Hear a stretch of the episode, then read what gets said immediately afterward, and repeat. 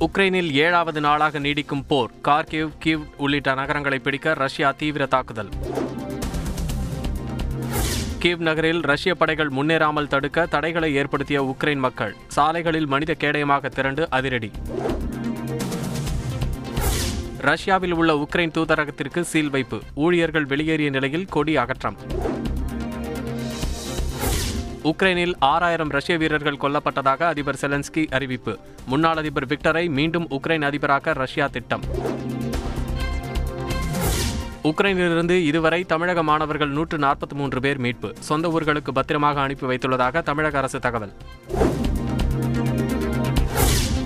உக்ரைனில் இந்தியர் நவீன் மரணம் குறித்து உரிய விசாரணை நடத்தப்படும். இந்தியாவுக்கான ரஷ்ய தூதர் டெனிஸ் அலிபோவ் அறிவிப்பு.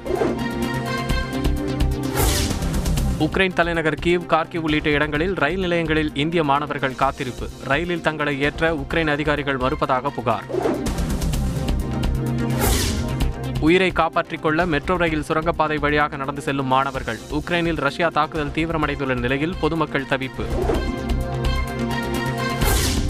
உக்ரைன் மக்களுடன் ரஷ்ய ராணுவம் சண்டையிடுவது இல்லை. ஆதாரமின்றி பழி சுமத்தப்படுவதாக இந்தியாவுக்கான ரஷ்ய தூதர் டெனிஸ் அலிபோ விளக்கம். மூன்றாம் உலகப் போர் ஏற்பட்டால் பெரும் பாதிப்பு உருவாகும் என ரஷ்யா எச்சரிக்கை. உக்ரைன் அணு ஆயுதங்களை வாங்க அனுமதிக்க மாட்டோம் என்றும் அறிவிப்பு. சென்னை மதுரை கோவை திருச்சி உள்ளிட்ட இருபத்தோரு மாநகராட்சிகளிலும் கவுன்சிலர்கள் பதவியேற்பு. மாநகராட்சி ஆணையர்கள் பதவி பிரமாணம் செய்து வைத்தனர். நகராட்சி பேரூராட்சிகளிலும் வார்டு உறுப்பினர்கள் பதவியேற்பு. அமைச்சர்கள் கட்சி நிர்வாகிகள் உள்ளிட்டோர் பங்கேற்பு. பதவியேற்புக்கு பின் சுற்றுலா சென்ற கவுன்சிலர்கள் நகராட்சி பேரூராட்சியை கைப்பற்ற ஆளுங்கட்சி எதிர்க்கட்சிகள் மும்முரம்.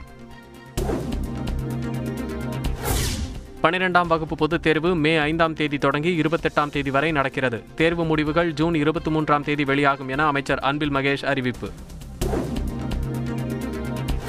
பதினோராம் வகுப்பு பொதுத் தேர்வு மே பத்து தொடங்கி முப்பத்தோராம் தேதி வரை நடைபெறுகிறது. ஜூலை ஏழாம் தேதி முடிவுகள் வெளியாகின்றன.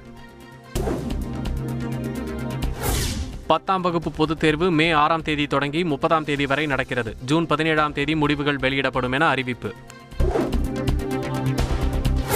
பத்து பதினொன்று மற்றும் பனிரெண்டாம் வகுப்புகளுக்கான செய்முறை தேர்வுகள் ஏப்ரல் இருபத்தைந்தாம் தேதி தொடக்கம். மே இரண்டாம் தேதி வரை நடைபெறும் என அறிவிப்பு. வரும் ஐந்தாம் தேதி முதலமைச்சர் மு க ஸ்டாலின் தலைமையில் அமைச்சரவைக் கூட்டம். நிதிநிலை அறிக்கையில் இடம்பெறும் அம்சங்கள் குறித்து விவாதிக்க முடிவு. இருபத்தாறு இருபத்தேழாம் தேதிகளில் துபாய் செல்கிறார் முதலமைச்சர் ஸ்டாலின். முதல்வராக பொறுப்பேற்ற பின் முதலீட்டை ஈர்க்க முதன்முறையாக வெளிநாட்டு பயணம். பாமக நிழல் நிதிய நிலை அறிக்கையை வெளியிட்டார் இளைஞரணி தலைவர் அன்புமணி ராமதாஸ். வேளாண் துறைக்கு எழுபதாயிரம் கோடி ரூபாய் ஒதுக்கீடு. ஜெயலலிதா மரணம் தொடர்பாக மீண்டும் விசாரணையை தொடங்கியது ஆறுமுகசாமி ஆணையம். வரும் ஏழு எட்டாம் தேதி அப்போலோ மருத்துவர்கள் பத்து பேர் ஆஜராக சம்மன். தமிழகத்தில் கொரோனா கட்டுப்பாடுகள் மேலும் தளர்வு. சமுதாய கலாச்சார அரசியல் கூட்டங்களுக்கு விதிக்கப்பட்ட தடை நாளை முதல் நீக்கம் என முதலமைச்சர் ஸ்டாலின் அறிவிப்பு. கூட்டுறவு நிறுவனங்களில் நகை கடன்கள் தள்ளுபடிக்கான பணம் முன்கூட்டியே வழங்கவில்லை. ஓ பன்னீர்செல்வம் குற்றச்சாட்டு. தனியார் கட்டுமான நிறுவனத்திற்கு சொந்தமான இடங்களில் வருமான வரித்துறை சோதனை. தொழிலதிபர் ஏ வி சாரதியின் வீடு அலுவலகம் உட்பட இருபத்தி எட்டு இடங்களில் சோதனையால் பரபரப்பு. ஸ்மார்ட் சிட்டி முறைகேடு தொடர்பாக விசாரிக்க ஒரு நபர் ஆணையம் அமைப்பு. ஓய்வு பெற்ற ஐஏஎஸ் அதிகாரி தேவிதார் தலைமையில் அமைத்தது தமிழக அரசு. உக்ரைன் எல்லையை விட்டு இதுவரை பதினேழாயிரம் இந்தியர்கள் வெளியேறினர்.